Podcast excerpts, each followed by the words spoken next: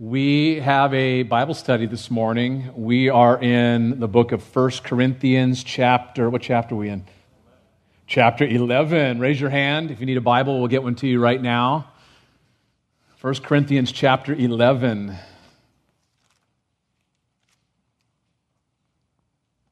And we will be having a communion tonight at 5 o'clock service. 5 o'clock service.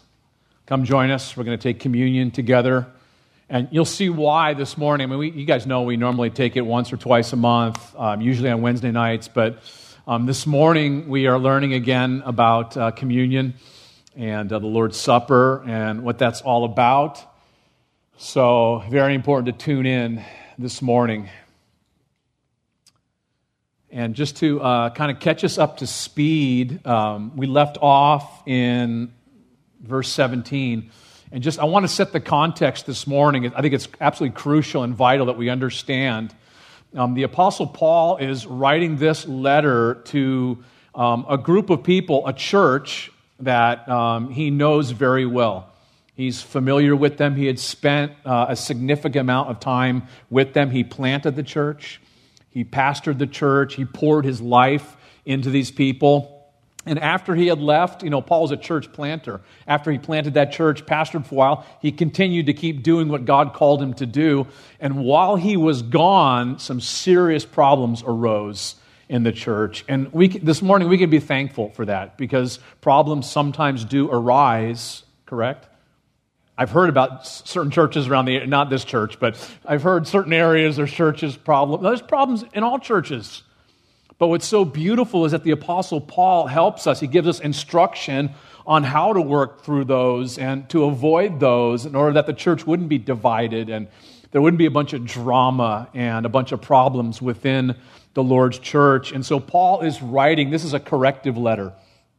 And you guys know he's been dealing with one, uh, one problem after another with the Corinthians, addressing those. And we began uh, this chapter, chapter 11, and the Apostle Paul was um, reminding the church, teaching the church that um, our God is a God of order, and God's order extends into the church. There's to be order in the church, and there's to be order within our homes as well. And, G- and Paul lifted up Jesus as our example, correct?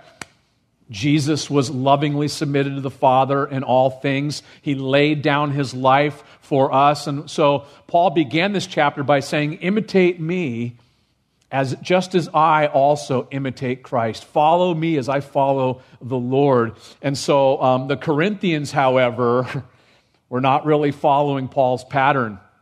Um, in fact, um, they had an attitude problem. Many of them had an attitude problem, an, an attitude of superiority, looking down on others in the church. The church had divided into little groups and subgroups and um, little subcultures within the church, and they would rally around their favorite leader um, to the exclusion of others. We're better than this little group, and our clique is better than yours because of this. And you remember, Paul began the letter that way, didn't he? Right? The groups were I'm of Paul, I'm of Apollos, I'm of Cephas, I'm of this pastor, I'm of this leader.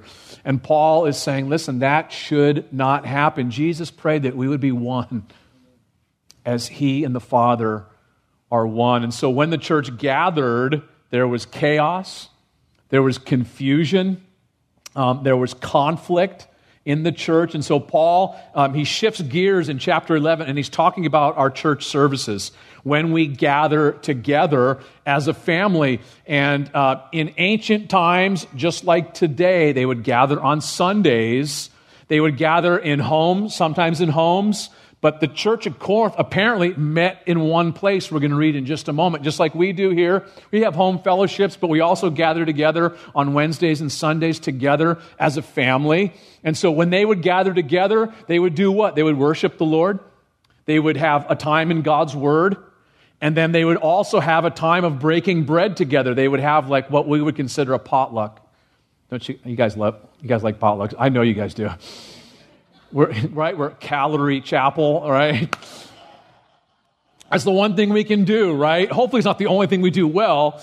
Um, we want to do things like the Lord, all things well. But they would get together and they would, it was called an agape feast or a love feast. And they would get together and they would share food together, um, big potluck. And then afterwards, they would take the Lord's Supper, they would take communion together. Well, we see in Corinth they had everything jacked up, and Paul's going to try to help them work all through that. And um, we're going to see not only does God care about order, as we learned at the beginning of chapter 11, he cares about how we treat one another too, doesn't he?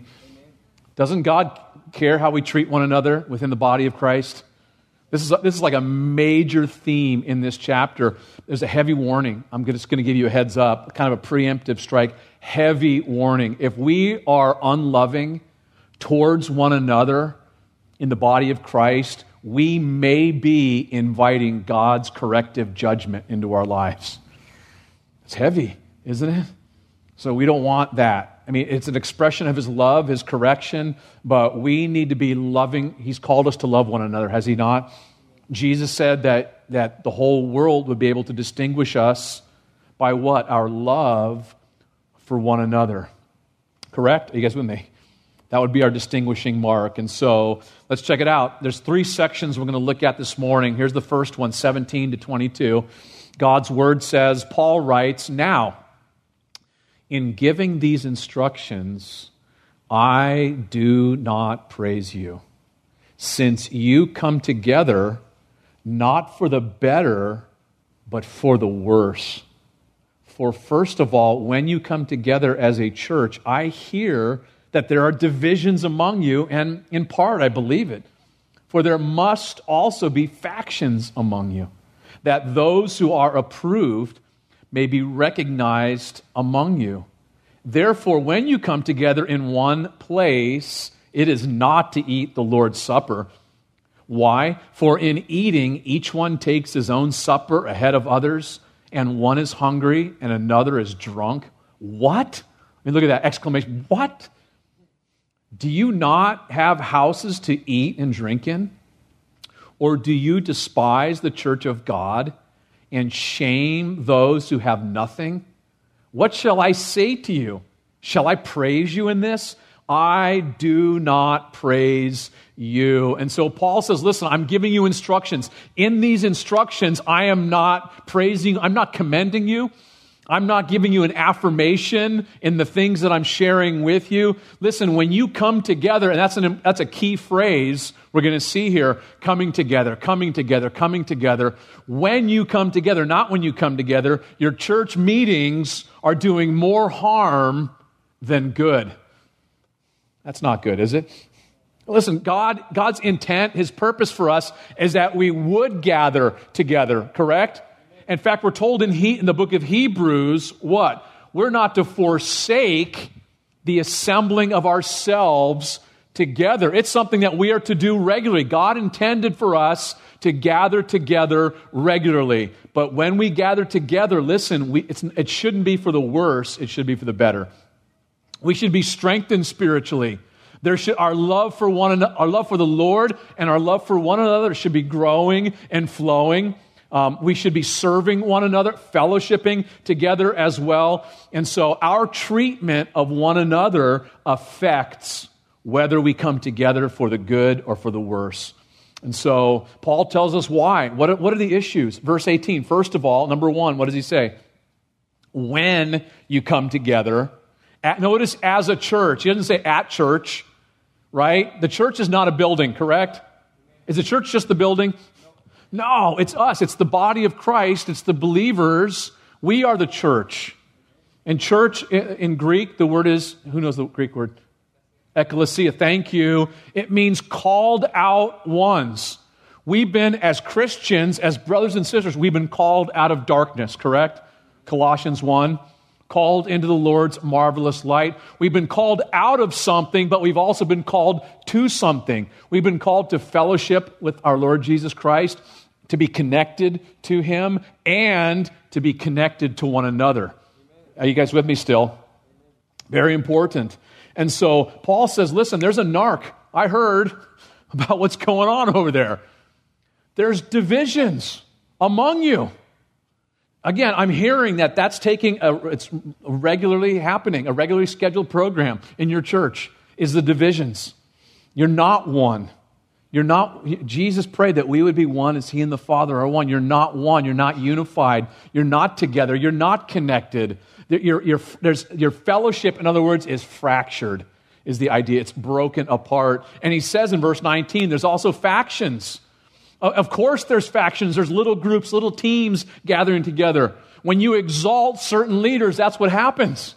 When you lift up a man over other men, you're going to have schisms and factions and divisions. And by the way, um, that word is also heresy there for, um, what's the word for factions or divisions, discord. The Bible tells us in Proverbs that God hates the one that sows discord among the brethren. That's heavy. God hates that person that sows discord or division amongst the brethren. Titus 3 in Titus chapter 3, I think it's verse 10 through 11, we are told how to deal with someone that is divisive. Listen, God wants us to put a stop to that, to not allow that to continue. Because if you just ignore it, guess what happens? That faction grows more and more, and it becomes more and more detrimental and dangerous to the body of Christ. And so, divisions and factions are a serious problem. And the Lord does not want us to be divided, correct? I'm so thankful for the unity we have as a church, by the way. How we are together uh, and unified around Jesus and the mission that He's called us to as a church. It's glorious. But we need to guard our unity, gang, to protect that. The Bible tells us in Ephesians 4 to endeavor to keep the unity of the Spirit in the bond of peace. It takes an endeavoring to keep that oneness, that, con- that connectivity, if you will. And Paul says, look at verse 20 with me. And, and he's saying here, when you gather together, you're not gathering together for the Lord's Supper. In light of your divisions, in light of the, the divisiveness, the schisms, the issues, when you gather together in one place, notice that in one location, you're not gathering to celebrate the Lord's Supper. You're not connected to one another. That's, the, that's why you're not celebrating the Lord's Supper.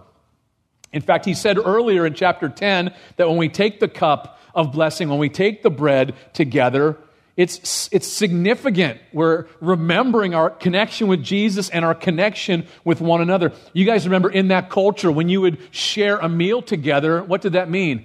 It meant you were connecting life with that person. Are you with me? That's what, that's what it symbolized. You, so when you would dip your bread in the olive oil or whatever, and you would take a piece, I would take a piece, someone else would take a piece, we're sharing the same bread. That bread that's in you is uh, one bread that's in you, it's in me. It connects us all together. Are you with me? Kind of like if you have some tortillas at lunch, right? All, all from the same bag. but it, I mean, Jesus said, remember what Jesus said Revelation 3? Behold, I stand at the door and knock. If anyone opens up, I will come in and what? Dine with him and him with me. It speaks of a connection, intimacy, fellowship. That's what the Lord's Supper is all about. And we're going to read about that in just a moment. And Paul's saying, when you gather, you're not gathering together for the Lord's Supper. You, your treatment of others, of one another, and your irreverent attitude have reduced communion to a meaningless ritual. That's heavy. How? Look at verse 21. How did it happen? Well, look what's happening. Some people are, are getting their food before others, and some people are hungry, some people are drunk. What was going on? Well, here's the deal there was also a, uh, a tension within the church between a caste system, the rich and the poor in the church. Are you with me? It still happens today. There's wealthy families and there's not so wealthy families. And we, the, the thing about being in Christ is that we are, it's all a level playing field. We are all one in Christ, right? No longer slave nor free, uh, Jew nor Greek. We are all one in Him. The problem was the rich brought the bulk of the food to the potluck, while the poorer brothers and sisters didn't have a whole lot to bring. And what would happen is when they would have the meal, all the rich would go feast on all their food and the poorer brothers and sisters, guess what? They were hungry. And they took their food, they would grab their food, and they would go get in their little, their little huddle, their little holiness huddle. Don't come near us, we're eating over here. And another group would eat over here. And there's the poor, and it was probably one of the only good meals they had during the week was at church. And these people cared so much about me, me, me, me, me. It's all, church is all about me. I need to get my food. It's all about me feeding. It's all about me getting what I want. Church, listen, this morning, I love you. Church is not all about you. It's not. It's about Jesus. It's about loving Him and loving one another. I mean, it's been because Paul said about the end times that there would be, we would be lovers of ourselves rather than lovers of God. And that's what the church has turned into. It's nothing new under the sun. It's a me fest. It's all about me. What am I getting from me? Me, me, me. It's not about you. It's about the Lord and his precious people that he paid his precious blood for. And so they're gathering together. There's partiality, favoritism. Um, Jesus died to make us equal. And so one is hungry, one, and there were some of these brothers getting drunk. Just like the background, remember the background these people were coming out of? They were worshiping Zeus and Apollo and all these other gods, and their, their worship services were getting drunk and partying and you know, debauchery. And they're carrying that, it's bleeding into the church, right? Is that, that's what's happening here. They're getting drunk also. And Paul, look at verse 22. Isn't this great what Paul says? Uh, what? Are you kidding me? That's his response here. What with an exclamation point. You're acting like a bunch of selfish pigs. Don't you have a home? Can't you eat before church? Can't you eat, stuff your face, and then come to church so that other people can eat? Is the idea. Or are you that selfish that you don't even see what's happening here? Do you despise God's church? Are you looking down at God's church? That's what he's saying here. Or thinking nothing of God's church? Are you trying to shame or dishonor or disgrace those brothers, those brothers and sisters, are they second class citizens in your eyes? That you would do that to them? You would treat them that way? Paul's like, what should I say to you? Think I should applaud you? It's like, no way, man. Congratulate you? No way. And Paul, I love what Paul does here. He brings it back to Jesus. Because Jesus is central, isn't he? We need to bring it back to Jesus because he's, cause he's going to talk about, he's going to immediately begin to talk about the communion service. And what he's saying is your behavior is out of sync with what communion is all about. Your behavior is out of sync with what the Lord has done for you. Your, the way you're acting, you're proclaiming you don't even know what communion is all about. They got their eyes off Jesus. You guys ever get your eyes off Jesus? You guys get your eyes off? I heard a lot of honking horns this morning. Not seeing a lot of shaking heads. This, no, I'm, I'm dialed in, man. we get our I, I do. We get our eyes off Jesus, we act like jerks, don't we? Selfish, crabby babies. And they're not imitating Jesus in their behavior. Is that what happens? They looked just like the world in their behavior and their treatment of others. And Paul's like, he brings it back to communion, to the Lord's Supper. It is a big deal. Look what he says for, in verse 23. Here's the second section we're going to look at. For I received from the Lord that which I also delivered to you. So Paul's retelling the story of that night when Jesus was betrayed. That the Lord Jesus, on the same night in which he was betrayed, took bread. And when he had given thanks, he broke it and said, Take, eat. This is my body, which is broken for you. Do this in remembrance of me. In the same manner, he also took the cup after supper, saying, This cup is the new covenant in my blood. This do as often as you drink it in remembrance of me. For as often as you eat this bread and drink this cup, you proclaim the Lord's death till he comes. And so Paul says, Listen, this is what I received from Jesus. I directly received this from Jesus, and now I'm giving it to you. Again, Paul now retells the story, right? The night when our Lord was betrayed he gathered his disciples together. And again, it wasn't all about Jesus. He was focused on them, pouring into them, loving them. He's about to go to the cross and suffer for you and for me. And he's not all turned in, me, myself, and I. He's others centered the whole time. And he's pouring into them. John 14, 15, and 16. You can, you can read what, how he poured into them. But it says here, he took the bread. He took the bread into his hands, and what does he do? Number one, he thanks the Father.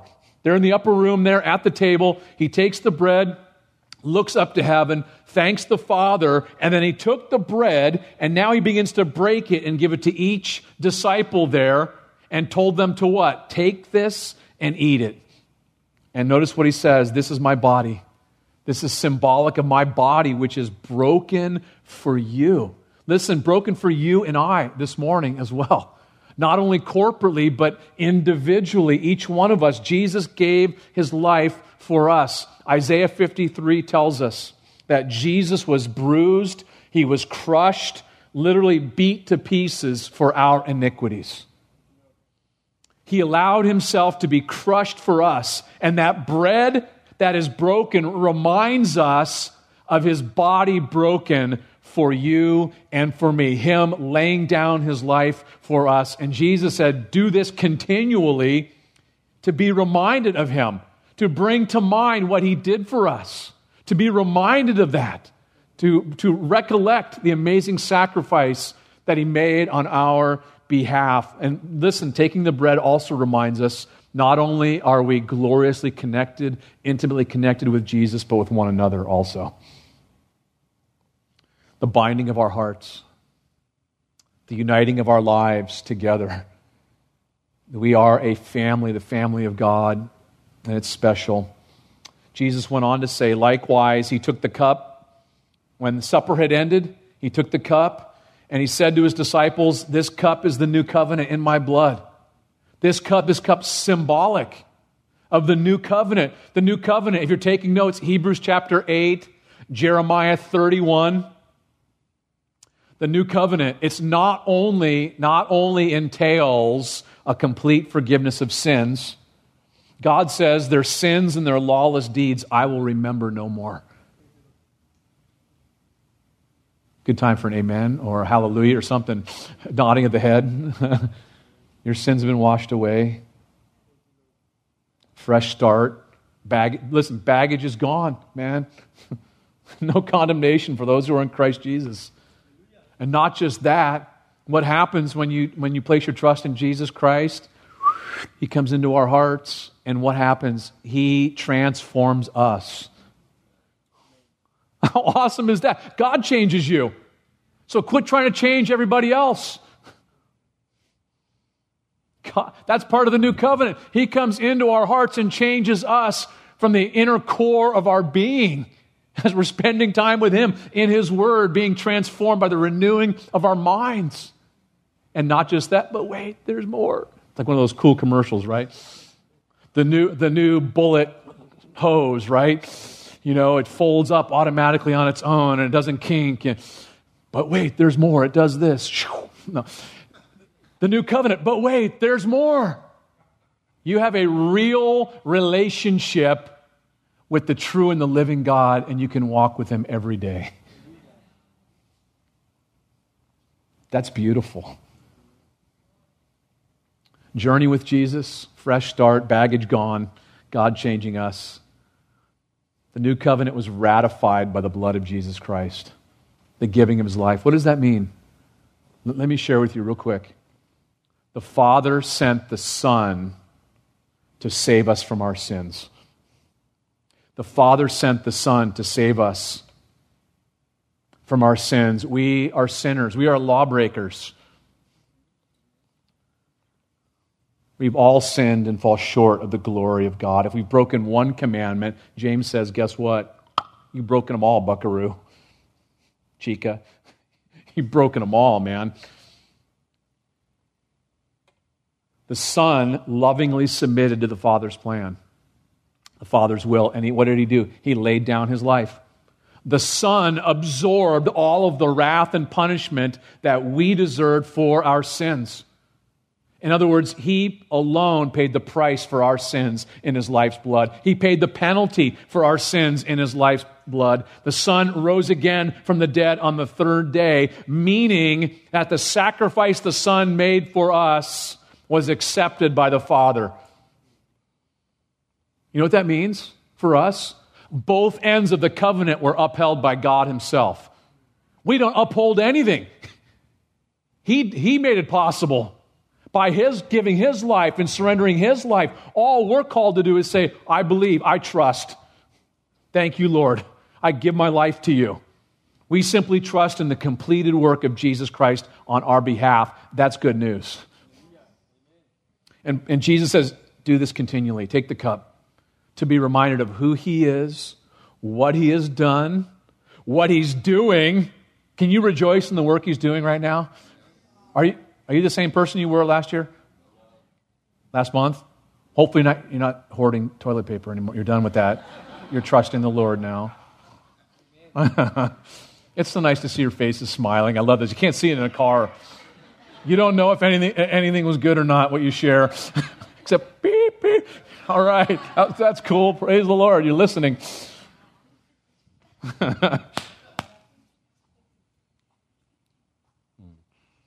what he's done, we're not the same people we once were.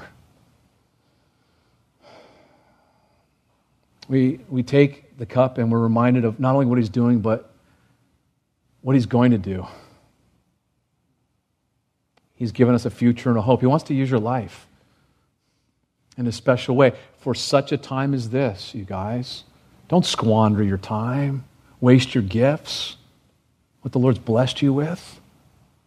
Man, time's ticking, time's running out. We're, we are in overtime, we're in extra innings, whatever you want to call it. Because He's coming. In fact, when we take communion, look at the next verse.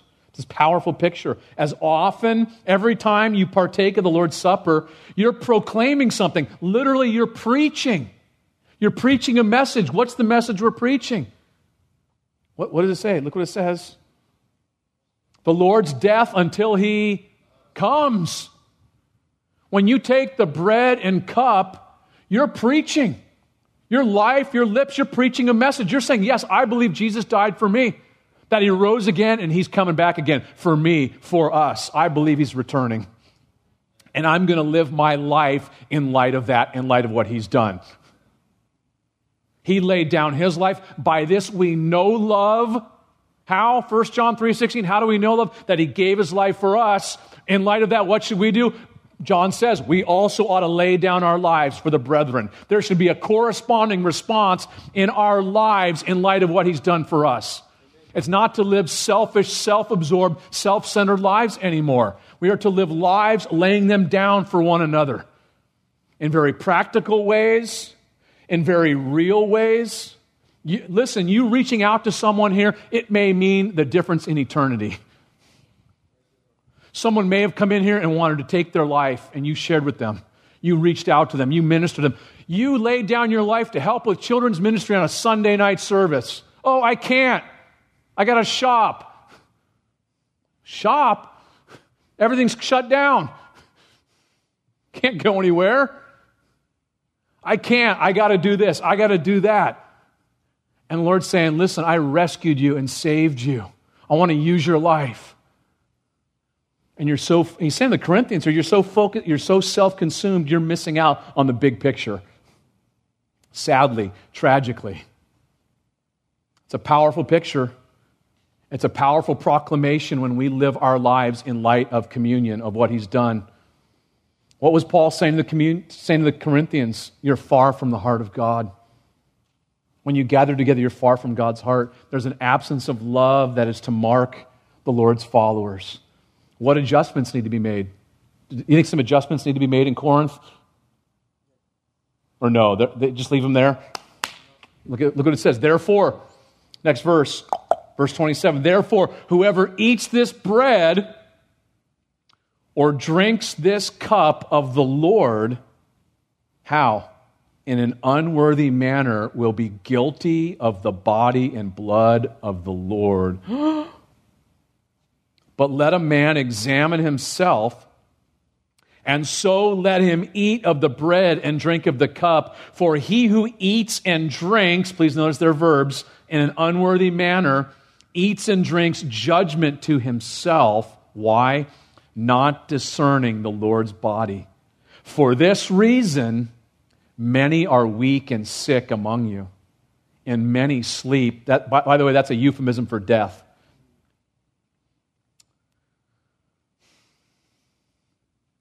For if we would judge ourselves, we would not be judged.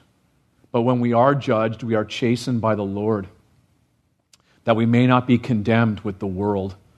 Therefore, my brethren, when you come together to eat, wait for one another. But if anyone is hungry, let him eat at home, lest you come together for judgment and the rest I will set in order when I come. So adjustments need to be made, and Paul begins with what? A heavy warning, serious warning. This is sobering, isn't it, this morning, to consider this? In light, therefore, in light of the beauty and glory of the Lord's Supper, any person who eats or drinks the cup of communion, notice that that's what it says in verse 27, with behavior that is irreverent, disrespectful, inappropriate, or dishonorable will be held liable. In other words, the way you approach communion, you are disrespecting the body and blood of the Lord, Paul says. And please notice here, this is very important.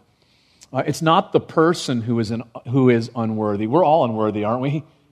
It's, the, it's not about the person, rather the action. He who eats and drinks in an unworthy manner. That's so important to understand because people misinterpret this text a lot. And then they think, I got to make myself worthy for communion. None of us are worthy. Only Jesus is worthy. It's your actions, how you're treating others. That's the problem. Your attitude. That's the issue. And Listen, communion is a big deal. It's kind of like, you know, it's kind of like the flag. You guys ever get ticked off when someone burns our flag, the United States flag? I do. I'm like, I'm ready to throw down. It's not because someone's burning some, a cloth with cool stars and stripes. It's because of what the flag represents. Same way with the cup and the bread. It's what it represents. And they're, they're irreverent about it. It's become a meaningless deal, what they're doing. They're taking the whole meaning out of what's happening. Why? Because of the way they're treating one another, Paul is saying. Because, again, does God care about how we treat one another?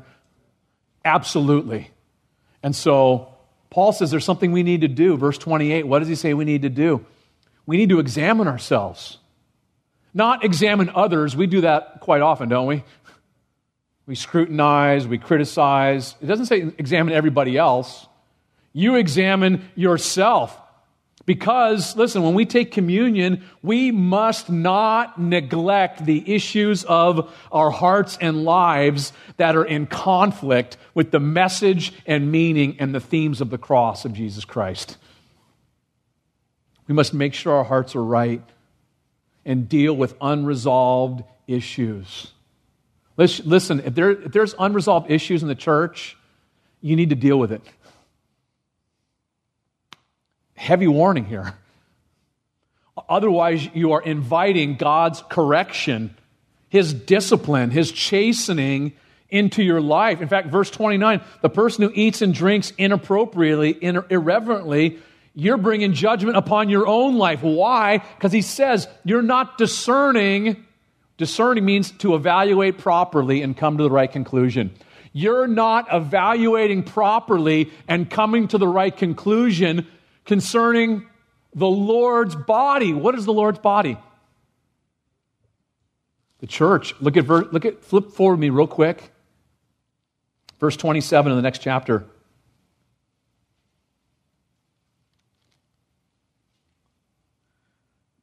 Look what it says with me, chapter 12, verse 27. Now you are the body of Christ and members individually. So, what's Paul saying back in chapter 11?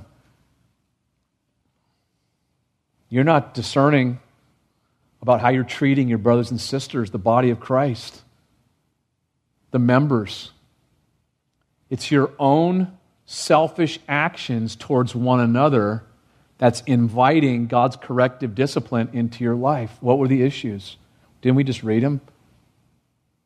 Self, selfishness, self love, division, schisms, factions, fractured fellowship, drunkenness, partiality, favoritism, shaming the poor. I mean, we could, there's a whole bunch of stuff, isn't there? A me first attitude. Because of this, look what it says, what was going on. This is so like sobering. 30, verse 30. Because of their treatment of their church family, judgment came. Notice the word many. Not just a few, but a lot of believers were weak. You know what that word weak means? It means drained of strength, powerless, and incapacitated. Uh, for me, it was just kind of awakening. There may be times when my treatment of my brothers and sisters in the church can cause me to be weak. I don't ever want to be weak, do you?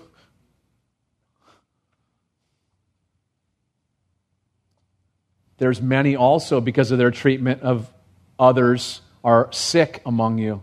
Means chronic ill health, a lingering long term illness. You know what that means? There may be times when my treatment of others can bring sickness into my life. He's not saying every time you're sick, it's God's corrective judgment, but there's some times because of the way you're treating others in the church, that's why you're sick. Paul's saying some of you are experiencing physical issues that are a consequence of your sin. That's pretty heavy, isn't it? It gets heavier. Look at the last part. And many sleep, and many, many it's a euphemism for death. Apparently, there's times when God sees fit to take the believer home as judgment for their sin, for their treatment of others, or their irreverent behavior. God says, You know what? I'm done. Come on home with me because you're doing more damage than good. It's needed. It's needed today, isn't it? Isn't that, isn't that a needed exhortation this morning in, our, in the church today? I don't, I don't know how many people are even teaching this, but sometimes we wonder what's up, what's going on. And he's so gracious to talk to us, to speak to us, to instruct us, to help us stay the course, to stay on track. But he says in verse 31, if we, if as God's children, if we would just judge ourselves, we would not be judged. We would not be the recipients of his correction. You know what that tells me? We need to make adjustments ASAP right now. Did you notice? I, I noticed this um, just studying and, and then this morning. How many times he says, Lord?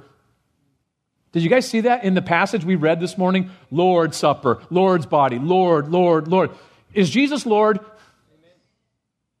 Is Jesus the Lord of your life this morning? That means he's master. He's the CEO, he's the boss. Are you submitted to his authority? Is the question this morning. Because when you trust Jesus as Savior, simultaneously you are submitting to Him as Lord, too. You're saying, You're the boss. You're my Lord. You're the supreme authority in my life, and I will answer to you and I will follow you. He's so gracious. Because look at this correction. Look what it says in verse 32. When this does happen, we're corrected by who? What does your Bible say? We're corrected by who? the Lord. Why? In order that we don't end up condemned with the world, with those who reject Jesus Christ.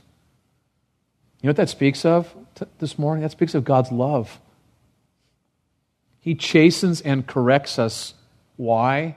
In order that we might get back on track. It's an expression of his love. Revelation 3:19. Jesus said what? Remember what he says there? As many as I love, I rebuke and chasten. Therefore what? Be zealous and repent. Some of us this morning, you're not zealous, you need to be zealous and repent this morning. Zealous means on fire. Okay, I get it, Lord. I haven't been treating my brothers and sisters the way I should. I've been showing partiality. I, it's been all about me, myself, and I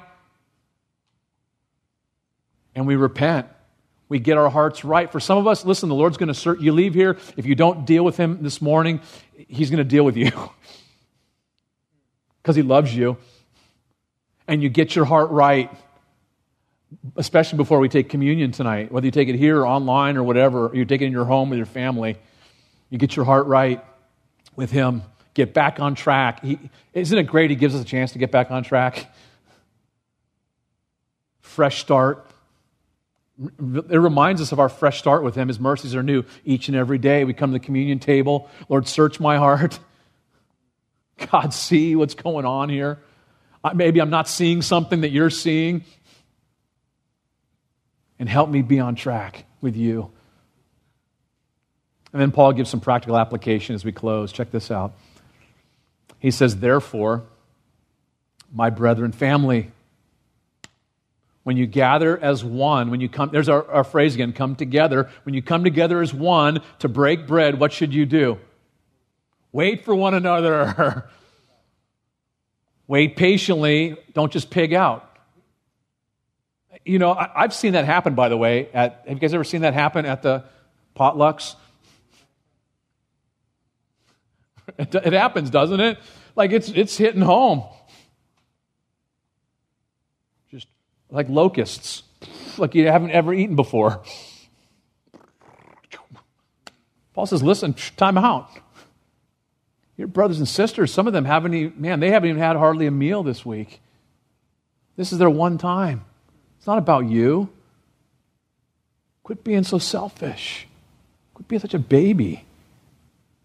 Man, you're hungry, what does he say? Eat at home. before, before you go to church, eat at home. Get stuffed, get filled up. Otherwise, look what he says. Otherwise, you're gathering as one and you're risk, you're, you risk inviting judgment. Pretty simple, isn't it? Isn't that simple application? And he says, The rest I'll take care of when I get there. But before we end, that word, uh, wait for one another, listen to this. It's important for us this morning. It doesn't just mean, you know, I'm, I'm waiting, okay, get your food, man, hurry up. You know what it means in Greek? If you dig a little deeper, it means to receive one another. It means to accept one another. Has Jesus done that with you? Has he received you? With all your junk, all your baggage, all your nonsense, all your drama. Has Jesus received you guys or no? We're called to receive one another the same way, to accept one another. Did Jesus accept you? Or are you saying, you know, no, you stink? Like, the, remember the prodigal came home? What did the, what did the dad do? He didn't say, go, man, you need a shower, dude. Get some Irish Spring, clean up, and took him back just as he was. Received him, accepted him. Did Jesus accept you? Did he say, you got to clean up your act first, kid?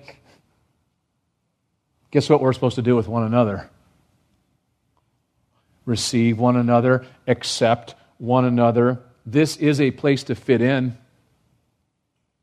to be loved. It, it, this is not a place to divide and sow discord and division or to walk in unlove towards one another. We're to love one another, to be welcomed, to be part of a family. Amen. In Jesus' name. Lord, thank you so much for your word this morning, the weight, the necessity of it. God, forgive us.